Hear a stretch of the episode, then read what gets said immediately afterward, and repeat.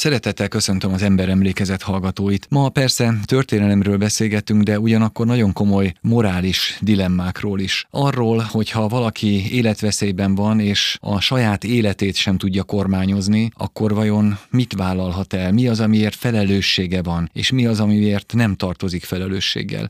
Felelősségre lehet-e vonni, miután lejárt ez a vészhelyzet, van éppen a vészkorszak, mert a vészkorszakról beszélgetünk természetesen. Veszprémi László Bernát történésszel, a Kápóka múlt fogságában című könyv szerzőjével. Jó napot kívánok! Jó napot kívánok! Morális dilemma. Lehetett volna másként dönteni? Ez merült fel, miután 1945-ben, hát mondjuk nyugodtan úgy, hogy ezek az emberek felszabadultak.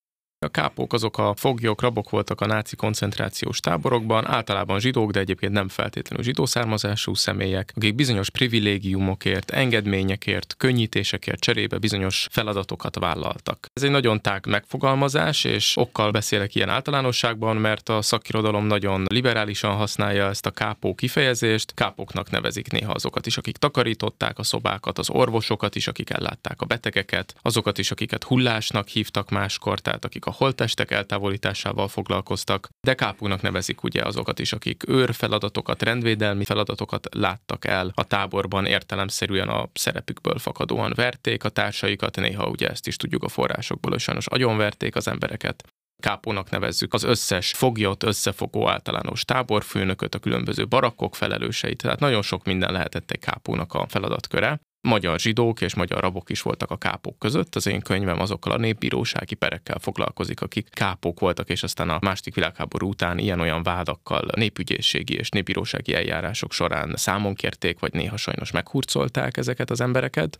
Fontos leszögezni, hogy nem minden kápó volt feltétlenül bűnöző, nem is állítottak mindenkit a népbíróság elé, aki kápó volt, tehát ez egy elég gyakori dolog volt, hogy egy perbe behívtak tanúskodni más kápókat ugyanabból a táborból. Általában ezeket nem tartóztatták le rögtön a tanúk padjáról, de ilyen is volt egyébként, akit a vallomása alapján arra jutottak, hogy egyébként részt vett abban a bűncselekményben, amiről éppen szó van, és ezért vitték is az előzetes letartóztatásba, de azért általában nem tartóztattak le valakit csak azért, mert kápó volt. Szükség volt arra, hogy egy feljelentésben esetben, akár a rendőrségnél, akár a népügyészségnél olyan vádakat fogalmazzanak meg vele szemben, amelyek arra mutattak, hogy a feladatkörét túllépte és túlságosan is kegyetlen volt. Akkor a kápó, ez tulajdonképpen nem egy jogi kategória, tehát erről nem beszélhetünk, hogy van valahol egy konkrét meghatározása, hiszen hogyha a hulla eltakarítóktól kezdve egészen addig, aki agyonverte a társait kápónak nevezzük, akkor ez azért messze nem egy kategória.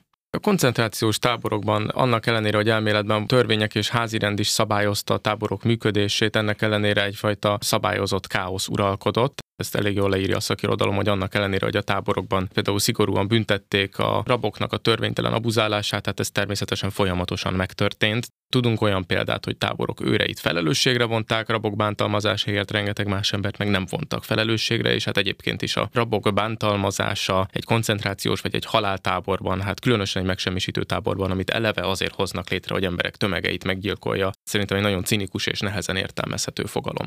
Egyébként abszolút helyes a kérdés, ugye a kápó egy a magyar jogrendben értelmezhetetlen dolog, ezért egyébként több vádlott is védekezett azzal, hogy amikor a népügyészség azt mondja, hogy ő a köztisztviselői szerepével visszaélt, vagy túlságosan is szigorúan látta azt el, és ezzel bántalmazott embereket, akkor ők azzal érveltek, hogy ők semmilyen értelemben nem voltak köztisztviselők, hiszen akaratuk ellenére szállították el őket külföldre, ahol súlyos fenyegetések, potenciálisan halálos fenyegetések hatására vállalták el a kápói szerepüket, következésképpen nem lehet rajtuk számon kérni azt, hogy visszaéltek a hatalmukkal.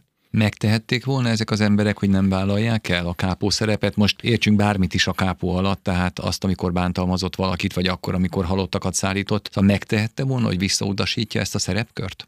Én azért is vagyok az egészen biztos, hogy a korabeli népügyészeknél népbírákhoz képest megengedőbb a kápokkal, mert azt gondolom, hogy az ő esetükben fontos látni, hogy ők is bármikor kivégezhető rabok voltak, akiknek az élete semmit sem ért. Rengeteg ilyen forrásunk van arra, hogy a feladatukat nem megfelelően teljesítő kápokat bántalmazták, vagy egyszerűen kivégezték. Nem lehet összehasonlítani a helyzetüket, teszem azt mondjuk egy munkaszolgálatosokra vigyázó keretlegényel, hiszen míg mondjuk az utóbbiakra mégis csak vonatkozott egyfajta szolgálati szabályzat, addig a kápók esetében semmi sem történt azzal a német őrrel, aki egy kotnyeleskedő, vagy visszabeszélő, vagy engedetlenkedő kápót egyszerűen agyonlő.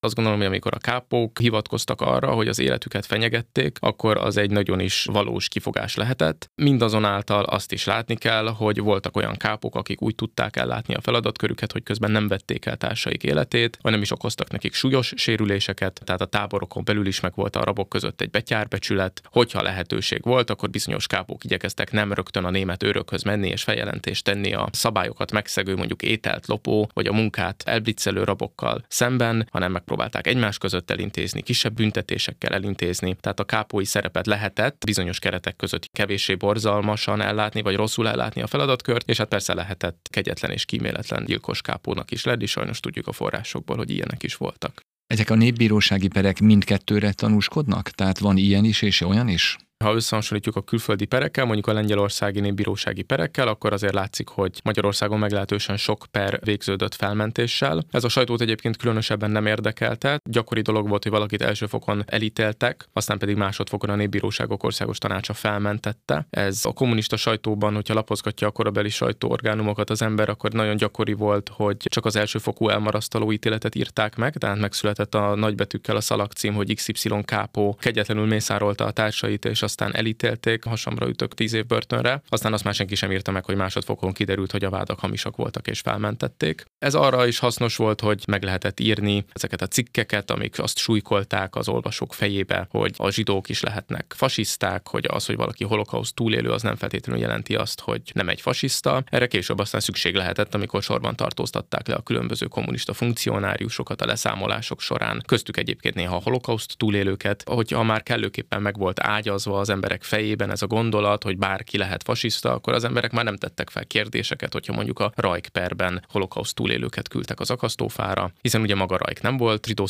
de tudjuk, hogy más vádlottak azok voltak, tehát ilyen értelemben a közvéleménynek a megpuhítására is alkalmasak lehettek ezek a perek, és visszatérve a kérdésre, igen, ugye vannak olyan perek, ahol tudjuk, hogy elmarasztaló ítélet született jogerősen, tehát mentek is börtönbe kápók, és vannak olyan perek, amelyek felmentéssel zárultak. A sajtóra kitérnék egy kicsit, akkor ezek szerint nem azt a kérdést kell feltennünk ebben az esetben, hogy antiszemita volt-e az 1945-ös és utána működő baloldali sajtó, hanem azt a kérdést kell feltennünk, hogy meg akart-e ágyazni a következő idők leszámolásainak, ugye az az is gyanús, aki nem gyanús, vagy az a leggyanúsabb, aki nem gyanús mentalitásának.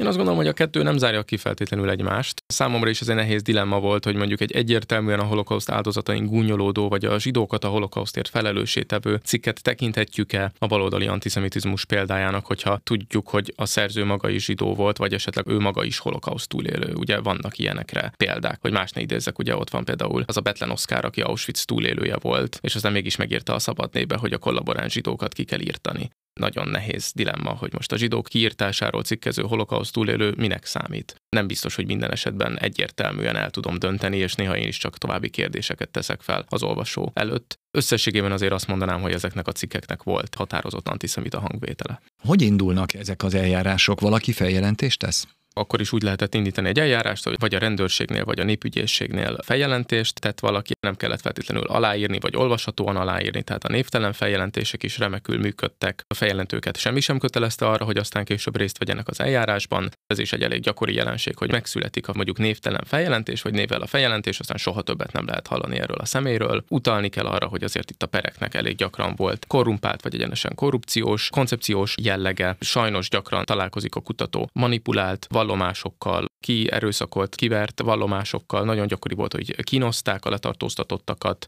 bármilyen meglepő is, de hát sajnos a holokauszt túlélő letartóztatottakat is sokszor megverték, súlyosan megkínozták, hogy beismerő vallomásokat tegyenek, és hát hamis tanúvallomásokra is van bőven. Példa, olyan vallomásokra, amik vagy egyrészt a tények és a többi dokumentum ismeretében teljességgel lehetetlenek, vagy ahol egyébként visszavonták a tárgyaló teremben a nyomozati szakaszban tett vallomást, és azt mondták, hogy vagy a szájukba adták, vagy nem így volt, vagy nem gondolták komolyan, olyan perre is találtam egyébként példát, ahol a beépített tanúk lebuktak a tárgyalás során, hiszen a népügyész felállt a vallomás elhangzása után, és azt mondta, hogy a vád tanúi nálam voltak még egy nappal ezelőtt, és akkor azt mondták, hogy semmit sem tudnak az ügyről, most pedig már megtették a terhelő vallomásukat. Ezeket a vallomásokat aztán nem használták fel az ítéletben, hanem kizárták a perből. Próbálom elhelyezni ezeket a pereket most az 1945 utáni idézőjeles igazságszolgáltatásnak a gépezetében. A vádat ki képviseli, az állam képviseli, vagy magánvádlók vannak? A bírósági eljárás alapvetően egy büntető eljárás, népügyész képviseli a vádat, az állam vádol, van természetesen védője vagy kirendelt védője. A vádlottaknak, a nyilvánosságot törvényileg nem lehetett kizárni, tehát ott volt a hallgatóság, és hát ugyanez nincsen benne a tárgyalási jegyzőkönyvekbe, de hát azért tudjuk visszaemlékezésekből és néhány kósza dokumentumból, hogy azért nem mindig sikerült megfékezni a hallgatóságot. Közbe kiabáltak, ordítoztak, olyan is volt, hogy megtámadták a vádlottat, a védőt is volt, hogy megtámadták, nem engedték, hogy a védő elmondja a védbe beszédét, és hát a népbírókra óriási nyomás helyezkedett arra, hogy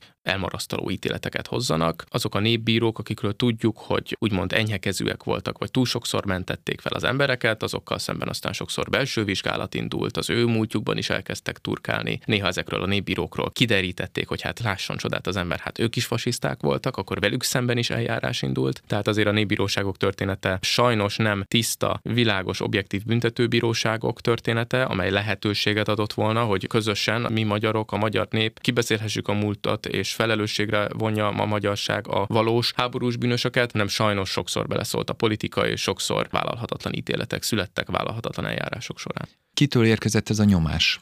A népbírók többször is elmondták, hogy az adott párt, hiszen a népbírókat a pártok delegálták, tehát az adott párt részéről a fontosabb perekben érkezett utasítás, hogy hogyan kell szavazni. Tudjuk, hogy a tanácsvezető bírókra is néha helyezkedett nyomás, hát a népügyészekről nem is kell szinte beszélni, hát néha egészen expliciten politikai álláspontot képviseltek, de volt, hogy el is mondták egyes népügyészek interjúikban, hogy a népügyész egyben politikai ügyész is, politikai programja is van, a vádbeszédekben, amennyiben megmaradtak, nem egyszer megjelennek, határozottan politikai és emlékezett politikai szempontok is. Azt is látni kell, hogy a kommunista párt, illetve minél baloldali volt ugye egy párt, általában annál szigorúbb álláspontot képviseltek, tehát általában ugye azt látjuk, hogy az ilyen perekben mondjuk a kisgazda népbírók általában inkább enyhébb ítélet mellett vagy felmentés mellett szavaznak, és akkor mondjuk a kommunisták vagy a beépített kommunisták, a szociáldemokrata pártba vagy a parasztpártiak általában szigorúbb ítéletek mellett kardoskodnak. Akkor tehát a pereket úgy képzeljük el, hogy van valaki, aki akár névtelenül vagy olvashatatlan aláírással bejelentést tesz a hatóságoknak, ezután elindul egy nyomozás, utána az államot képviselő ügyész, népügyész elé kerül a dolog, majd ő vádat emel, és így kerül a bíróságra. Közben történnek-e politikai ráhatások? Tehát miről tanúskodnak ezek a perek?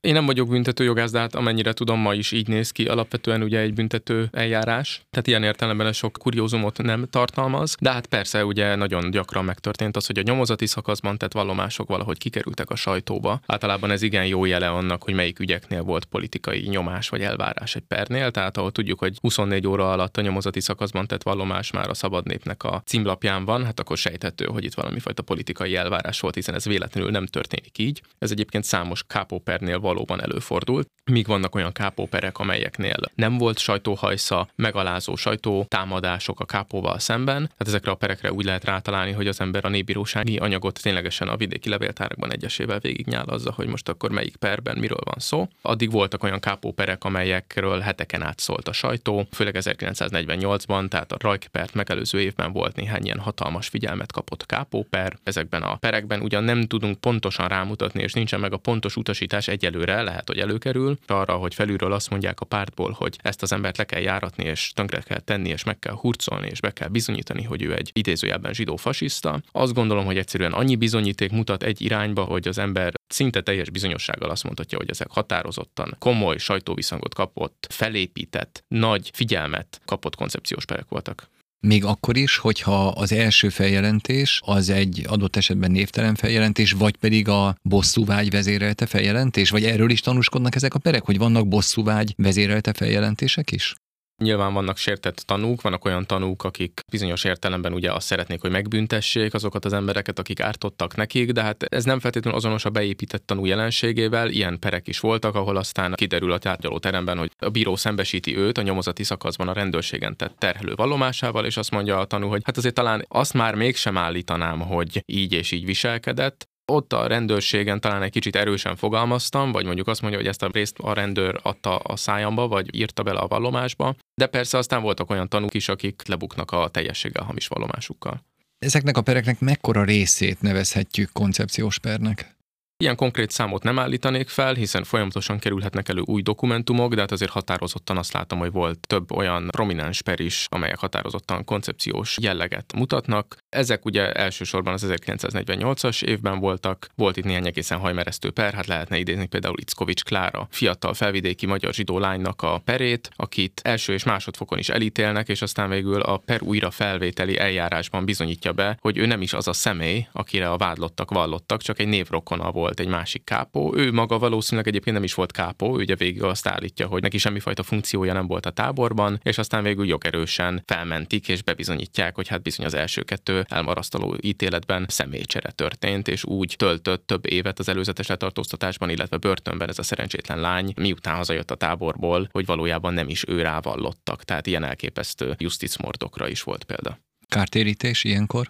Sajnos ezt mindannyian sejthetjük, hogy a rákosi korszak az nem az az időszak volt, sem pedig az átmenet évei, amikor csak úgy egyszerűen kártérítésekért perelgettek az emberek. Egyetlen nyomát sem találtam annak, hogy valaha bárkit kárpótoltak volna azért, mert miután hazajött a táborból, még hónapokat vagy éveket kellett előzetes letartóztatásban töltenie. Nézzük meg még pár ilyen pert, olyant is, ahol elítéltek valakit.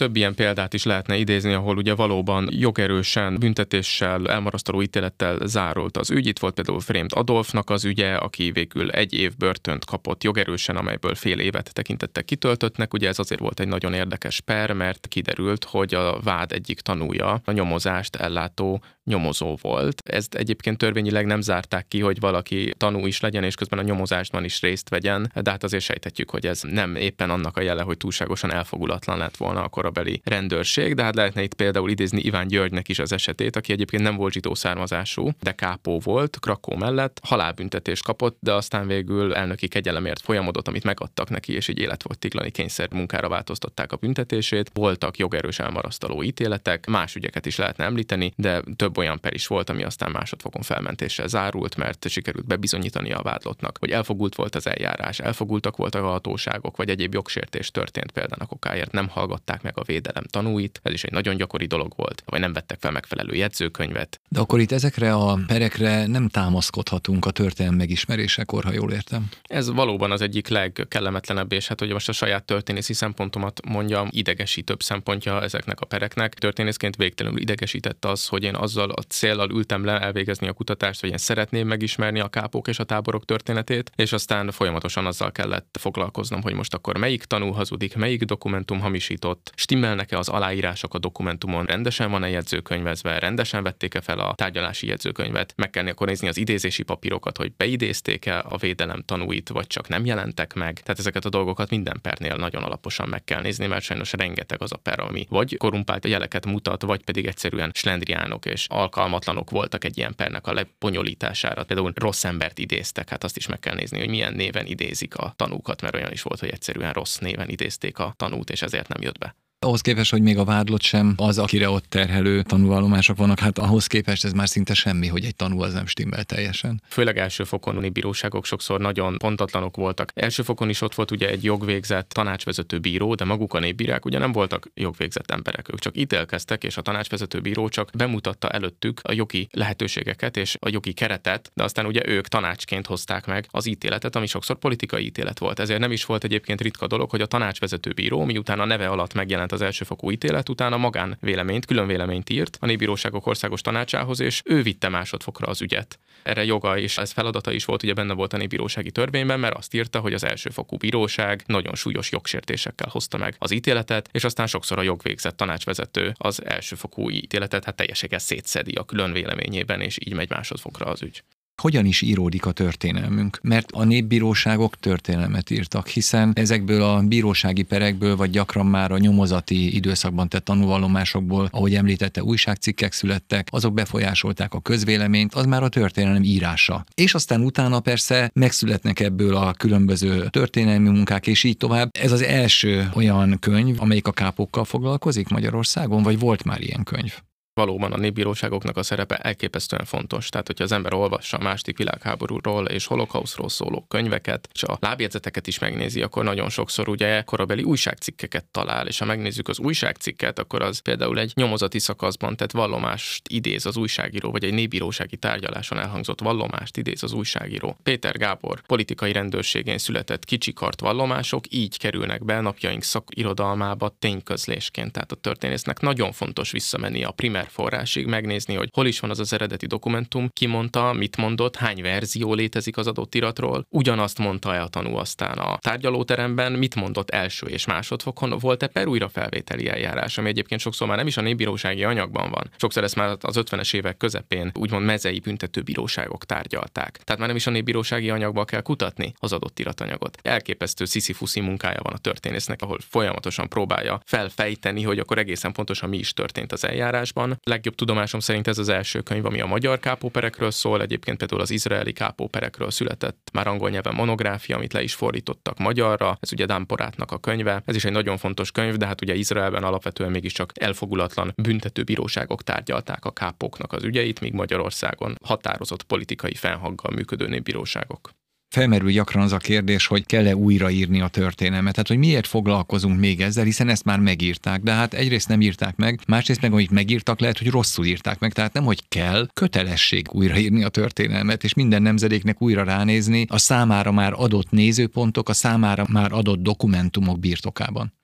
Én nem akarok senkit minősíteni, tehát nagyon sok nagyon fontos könyvet írtak már a magyar történelemről, 20. századi történelmünkről is. Nagyon sok nagyon jó kutató egészen alaposan foglalkozott ezekkel a kérdésekkel. Biztos, hogy vannak olyan területek, ahol még bőven van megírni való, vagy újra meg kell nézni ezeket a dolgokat, és hát valóban minden generáció újra és újra a saját nézőpontjai alapján megírja ezeket az eseményeket, mást és mást emel ki, más és más szempontjai lehetnek, tehát azt gondolom, hogy ez a folyamat ez szükséges, és örülni kell neki történészként, hogy megszületnek ezek a munkák. Megnéznék szívesen egy-két pert egy kicsit közelebbről. Az előbb említette az Iván pert, amely halálos ítélettel zárult, de aztán őt nem végezték ki, mert kegyelmet kapott. Ő például miért kapta ezt az ítéletet? Mit mondhatunk most, hogy az is koncepciós eljárás volt, vagy az más kategória? De nagyon különös per az Iván per, mert ez az Iván nevű úriember egy zsidó segélyező irodában volt a háború után, ahol beszédbe elegyedett egy-két lányjal, akik felismerni vélték benne az őket megkínzó kápót, és feljelentést tettek vele szemben. Ugye ez egy Krakó melletti tábor tábor volt, ahol ez az Iván nevű úriember volt, erdélyi születésű, állítása szerint német származású ember volt, akit később Bécsben volt munkás. Valahogy letartóztatták, valószínűleg közönséges bűnözőként, ő azt állította, hogy politikai ellenálló volt, de közben azzal is érvelt, hogy nem tudott németül. Ez már nagyon érdekes kérdés, hogyha német származású, és hogyha politikai ellenálló volt Bécsben, akkor hogy lehetséges, hogy nem tud németül. De hát közben azt is látni kell, hogy a vád tanúi meg azt mondták, hogy sose beszélt magyarul, csak németül beszélt. Most akkor itt ugye van egy alapvető ellentmondás, amit nehéz feloldani. Minden esetre ugye azért azért is egy nagyon érdekes per volt, mert hogy alig hozott tanúkat a vád. Emlékeim szerint a védelemnek nem is volt tanúja. Egy vagy kettő vallomásra alapozták az egész eljárást. Ez nem volt törvénysértő, mert egyébként már egyetlen terhelő vallomás alapján is el lehetett ítélni valakit a korabeli, egyébként még a dualizmusból megörökölt büntető törvénykönyv, ugye a Csemegi Kódex alapján. De hát azért, hogyha a történész nézi ezt az ügyet, nem csak az érdekel, hogy jogszerű volt-e az eljárás, hanem az is érdekel, hogy történészként én most hitelt adhatok egy olyan történetnek, amit csak egy embertől hallottam. Azért itt vannak kételjei az embernek. Mik azok a tettek, amiért halálos ítéletet lehetett kapni, ha népbíróság előtt? A fő vád az volt Ivánnal szemben, hogy meggyilkolt embereket, például egy csille kocsival halára zúzott valakit, de hát ugye alapvetően azt kell látni, hogy itt nem is feltétlenül az a lényeg, hogy milyen módon vagy milyen gyilkossággal vádolnak valakit, hanem ugye, hogy mennyire hiteles maga a történet, mennyire megbízható történészként az, hogy csak egy valakinek az állítására vagy két személynek az állítására alapoznak egy ítéletet, és hát mondom látni kell, hogy míg a bíróság megalapította, hogy a vádlott nem tud németül, és ugye ezzel gondolták cáfolni az ő állítását, hogy baloldali politikai ellenálló volt Bécsben. Közben látni kell, hogy a vád tanúi pedig azt állították, hogy csak németül hallották beszélni. Most itt egy olyan ellenmondás van, ami hát lényegében az egész per alól kihúzza a talajt, de hát ez nem különösebben érdekelte a népbíróságot. A felmentésekkel végződött pereknél mondhatjuk azt, hogy ott nem volt semmiféle politikai nyomás, vagy azokra sem érvényes ez a mondás.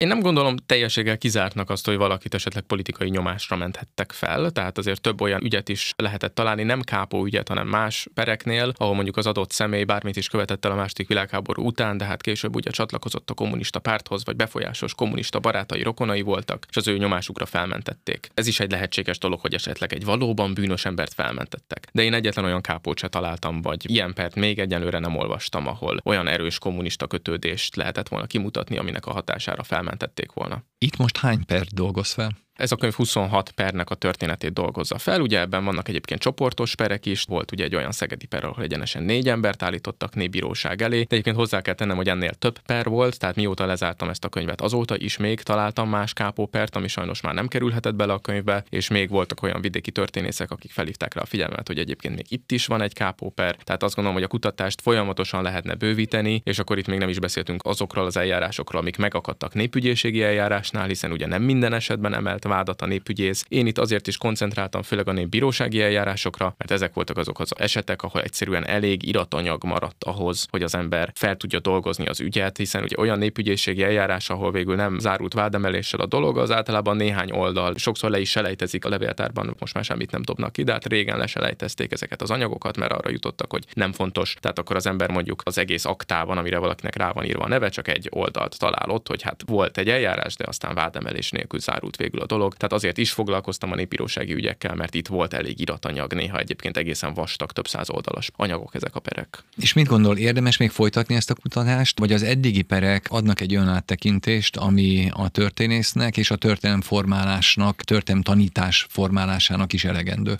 A kutatást mindig érdemes bővíteni, én már nem a kápóperekkel foglalkozom. Egyetértek ugye Friedrich Hayekkal, aki azt írta az egyik könyvének az előszavában, hogy nem akkor kell kiadni a könyvet, amikor már semmilyen egyéb információt nem lehet belepréselni, hanem akkor kell kiadni, amikor úgy gondolja a szerző, hogy ez már egy kerek egész. Lényegében az álláspontját, a történészi álláspontját közvetíteni tudja ezzel. Én azt gondolom, hogy ilyen értelemben ez a könyv kész, de én egyébként biztatok minden történész, hogy foglalkozzanak még a kápóperekkel, akár azokkal a perekkel is, amikről én írtam, mert bőven van itt még kutatni való, és nem csak, hogy azt gondolom, hogy segíti a történelem megértését, ezeknek az ügyeknek a feltárása, de azt gondolom, hogy tartozunk is annyival ezeknek az embereknek, akik hát kétszeresen két diktatúra által is szenvedtek, főleg ugye az ártatlanul meghurcolt, vagy igazságtalanul meghurcolt emberekre utalok így. Tartozunk annyival, hogy az ügyeiket feltárjuk, már csak azért is, mert sokszor egyébként ilyen újságcikkek alapján már egy-két kutató sajnos leírta azt, hogy XY-nak egyetlen kápó, de hát aztán amikor az ember megnézi a pert, akkor kiderül, hogy hát a vádak döntő többsége hamis volt. Tehát az ilyen ügyekben is én azt gondolom, hogy szükséges, amennyire megismerhető a történelem, olyan értelemben az igazságot leírni.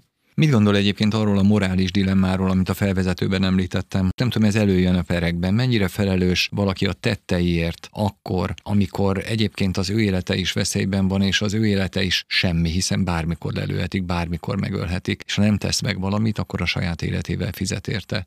Ez egy nagyon nehéz kérdés, ami azt gondolom egyébként, hogy a korábbi könyveimnél is előjött, tehát ugye a gyilkos irodákban a magyar közigazgatás tagjainál vizsgáltam egészen hasonló kérdéseket, a tanácstalanság című könyvemben is ugye a zsidó tanácsoknál, tehát alapvetően azt mondom, hogy engem érdekel az, hogy az emberek hogyan próbálnak remélhetőleg helyes döntéseket hozni borzalmas helyzetekben, hiszen sajnos a 20. század az átlag embereket is sokszor olyan helyzetek elé állította, amikor csak rossz és rosszabb között lehetett dönteni. Tehát engem ez az emberi tragikum és ez az emberi dilemma érdekel történészként és kutatóként is. Van van ennek egy pszichológiai aspektusa is, meg teológiai aspektusa is lehet, de én nem vagyok sem pszichológus, sem teológus, tehát alapvetően történészi oldalról igyekszem megközelíteni ezt a kérdést. Primo Levi volt az, aki azt írta, hogy a zsidó kollaboránsok egyfajta szürke zónába helyezhetők el, akik nem is teljesen rossz, nem is teljesen ártatlan, az biztos, hogy mindannyian üldözöttek voltak, és ilyen értelemben áldozatok is, de nem lehetetlen közben persze, hogy valaki egyszerre elkövetőként is fellépjen. Ebben a könyvben a legtöbb eset, amit megvizsgáltam, nem olyan emberekről szólt, akik nagyon súlyos bűncselekményeket követtek volna el. Emlékeim szerint egyetlen személyre sem sikerült például gyilkosságot hitelt érdemlően rábizonyítani, de ennek ellenére tudjuk, hogy sajnos valóban voltak olyan kápók, akik gyilkosságokat, akár sorozatos gyilkosságokat is elkövettek a táborokban.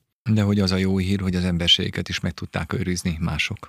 Olyanokra is van példa, akik segítettek társaikon, ételt, gyógyszert adtak nekik, bújtatták, helytegették őket, esetleg egyenesen ellenállást szerveztek bizonyos értelemben. Tehát itt a emberi viselkedésnek a spektrumán mindenhol el lehet helyezni különböző kápókat. Mi a következő munkája? Megint ilyen, nagyon egyszerű így mondanám, hogy zűrös történetbe vág bele? Én azt gondolom, hogy főleg az ilyen témákkal érdemes foglalkozni. Én a jövőben is a népbíróságokkal tervezek foglalkozni, másfajta ügyek érdekelnek, de hát ugye annyi népbírósági per volt, és annyira feltáratlan ez a téma, hogy azt gondolom, hogy bőven elfér néhány könyv, amely különböző kategóriákban bizonyos népbírósági pereket dolgoz fel. Köszönöm a beszélgetést. Én köszönöm szépen. Kedves hallgatóink, az elmúlt percekben Veszprémi László Bernát történésszel, a Korvinák főszerkesztőjével és a Kápók a múlt fogságában című könyv szerzőjével beszélgettünk a kápókról és a népbíróságok történetéről, illetve a kápók a népbíróság előtt történetről. Köszönöm, hogy velünk tartottak. Ha tetszett az ember emlékezet, keressék továbbra is a honlapokon. Viszont hallásra Horváth Szilárdot hallották.